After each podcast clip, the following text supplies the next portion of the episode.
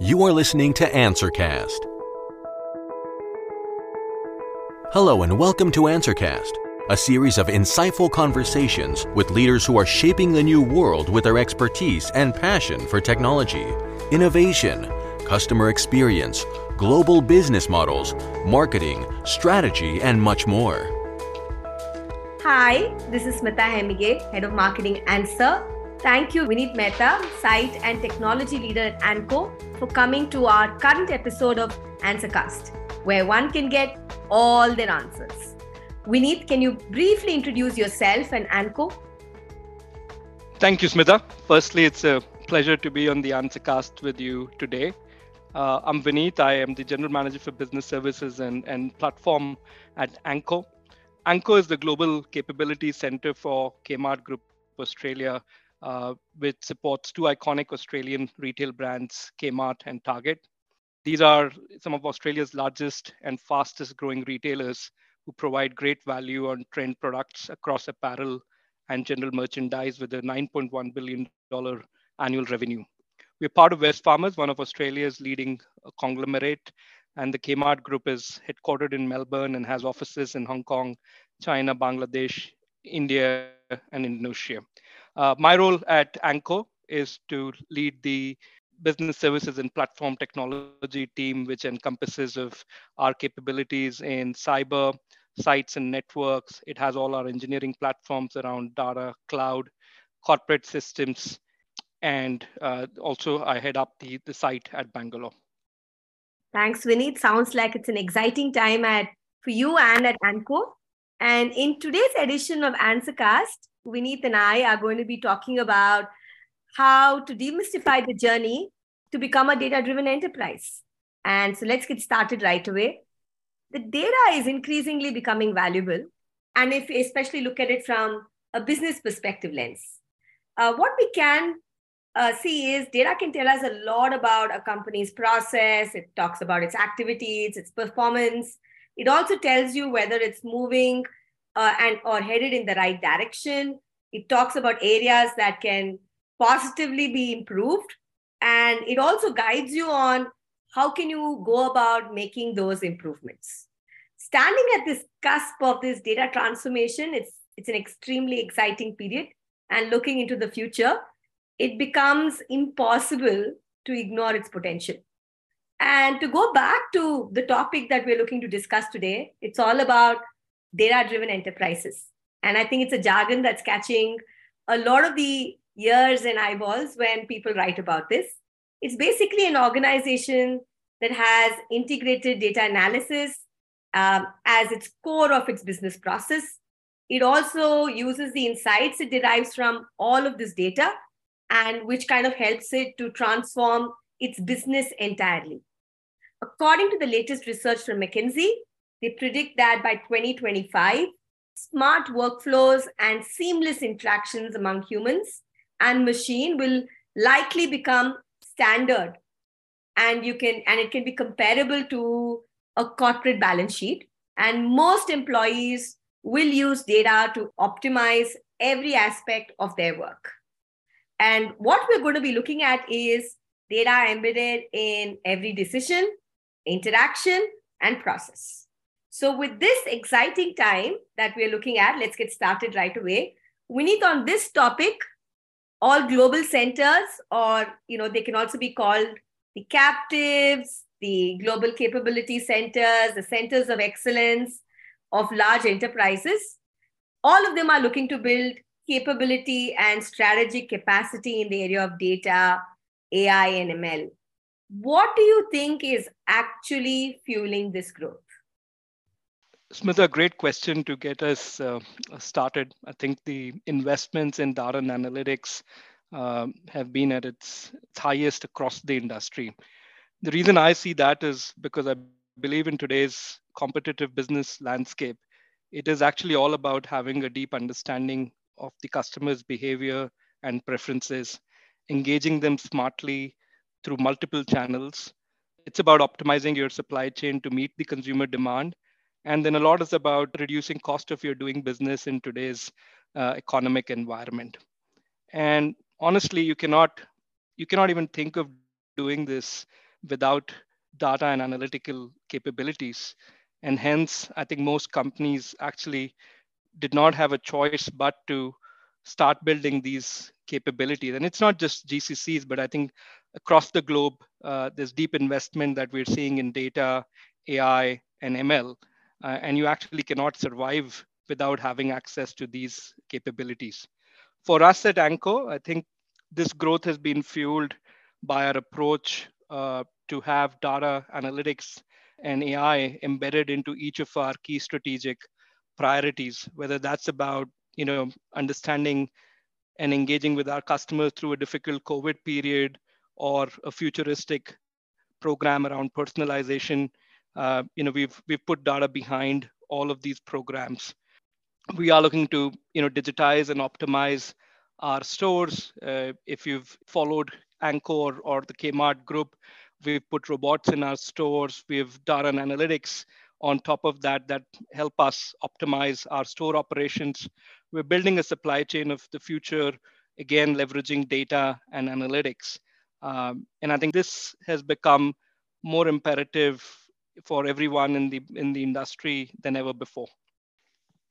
That sounds exciting, uh, Vineet, especially when you're talking about you know robots in a store and then looking at you know adding further intelligence on it. Um, but like the way I think there was this whole quote about data being the new oil. Um, a lot of people have said that data is passe. It's actually insights that enterprises want. And I want to understand your view in terms of how have you know teams that are sitting thousands of miles away in talent rich hubs like India actually influencing operations back in the home country? Uh, what what do you get to see? What trends? What insights? Any anecdotal stories that you can share with us?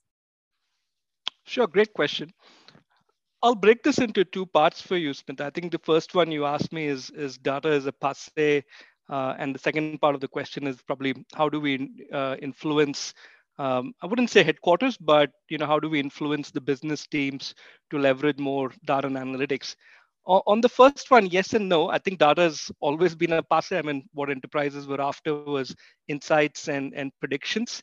Uh, so in, in that context, yes, data is a passe because it, you know, if you don't have actionable insights, there's not much value in them. Having said that, I think it, it, it is garbage in, garbage out. So if you don't have good data, you cannot have good uh, insights. So data is still very relevant for you to build the appropriate insights uh, and, and predictions uh, that the company requires. In terms of influencing the, the business team, I, think the key thing is you, you've, you've got to make sure that your insights are actionable and they're not just you know insights that cannot be used by the business team to be able to build actionable insights you then need to have a very good understanding of your business processes in key areas of your business. For example, for at, us at Anko, marketing, merchandising, inventory, finance, and store ops. And I think the start is about understanding the business problem with clarity on what would drive the right outcomes and improvements in the business is needed to influence the business uh, users. At Anko, we also have a philosophy around, you know, always looking at things from a customer lens, and that is a great way of influencing uh, outcomes and, and use of data and analytics. I would also advise that find some early wins and leverage them to build confidence and, and demand from other business groups. Uh, it's a great way of um, uh, influencing other teams to, to start repeating the success that you found probably in, in one group. Thanks, thanks, Vineet. And you know, like like the way we spoke, and you know, with with all of this uh, the insights actually becoming key. Um, you know, how do you see uh, organizations on this journey when they are becoming a data driven enterprise? Are there a few key areas or areas to focus on that organizations need to have as part of their playbook when they're moving towards becoming a data driven enterprise? Very valid question, Smita, especially when you're starting uh, fresh on where do you focus. The what's worked well for us, I think, is uh, ensuring that there's alignment between strategic business priorities and the programs between the data and analytics transformation. Uh, we've always endeavored to prioritize ruthlessly with the focus being on value uh, and ensuring that the, the data and analytics efforts are actually focused on the right priorities across the business. Now, having said that, I think there's always, you have to ensure when you're starting new that you need some quick runs on the board. You need to build confidence. Hence, you should pick up a couple of use cases that are impactful, feasible, and less complex. Do not try to boil the ocean when you just have started. Additionally, I think a lot of the insight led transformations are actually honestly more about cultures than, than about technology. So, build a culture uh, of asking the right actionable insights in support of every decision pro- or process that you have. And I think for me, this starts at the top. So, this sponsorship and a deliberate focus on building this culture from the top has to be there. And the last I would say is in parallel, ensure there is a strong rigor around measurements. Have KPIs for every initiative uh, that you're kickstarting. Invest in parallel in measurement capabilities you know fail fast and learn fast. Thanks thanks vineet and i'll be very keen to understand uh, while a lot of it has been in terms of making and taking those steps what's been some of the impact? What's the impact that you've seen you know since you've led some of these data initiatives across Anko and for kmart and target in australia? What's the impact that the team's been able to create from you we've seen a profound impact, at least at Anko and, and, and the Kmart group. And just continuing from where I left the last question, Smita, the biggest satisfaction for us is that we've seen the culture to change. Uh, everyone at Anko has become hungry for more data or more insights. When they start something new uh, or they start looking at a customer problem, it is standard for us to now think of what data do we need? Do we have the right insights before we take the decision. And from top to bottom, I think across our roles, whether it's our CEO or someone working in the stores, we've seen that culture change about where they feel they can get access to good data, they can get access to good insights, and conscious effort to look at insights before we make uh, any any decision. So the culture has definitely changed. We've also found great value in improving customer experience uh, and our day-to-day life for our customers. For example, we've managed to use analytics to improve our availability of items on, on the store and online, which means if you're shopping with us, you're not disappointed by not finding the right product that you want at that point in time. We've managed to also focus internally and reduce cost of doing business by optimizing our supply chain, by optimizing our, our store operations, by optimizing our procurement spends. We've used uh, analytics in, in very challenging spaces like shrinkage uh, to reduce, again, you know, our cost of doing business and reduce shrinkage, uh, which again leads to better customer experience and availability.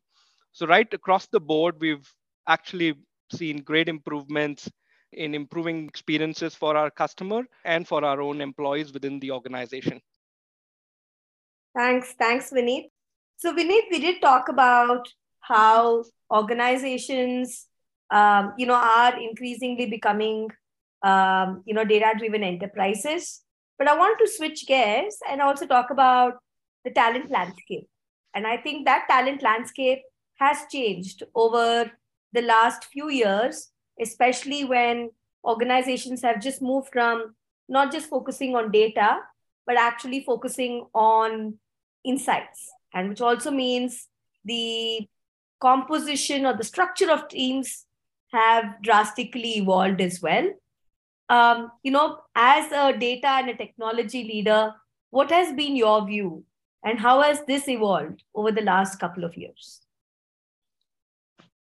Smita, I'm so glad you asked that uh, question. Talent is, is extremely critical for you to be successful. In fact, your capability is only as good as as your team so you have to make sure you hire well and you invest in the right talent Has the talent landscape changed in the last few years? Uh, I think the answer is yes and no. No, because we still continue to hire and have on our team deep skills in statistics, which was always the, the case. But over the last couple of years, we've actually augmented it with also deep engineering skills in cloud, DevOps, automation to be able to build analytics for scale. Uh, and then we also have hired talent around UX designing to improve the whole product and, and, and customer experience around the, the data and analytics products that we build. In today's world, we're also focused on getting the right AI uh, skills augmented into our team. Last but not the least, having the right business skills on your team is still relevant.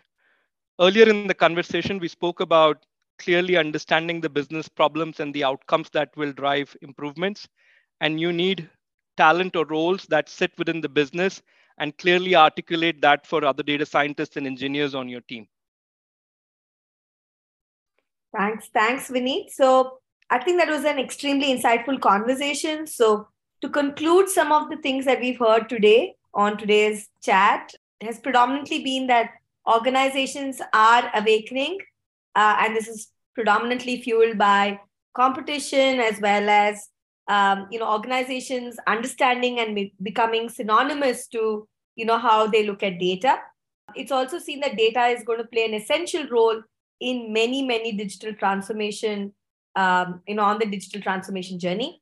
Companies are now understanding the potential that the insights um, as well as the quality of data that it's able to collect um, it's no wonder that uh, majority of the business strategies um, explicitly mention data to be one of the critical success factors when they're looking at 2023 and beyond.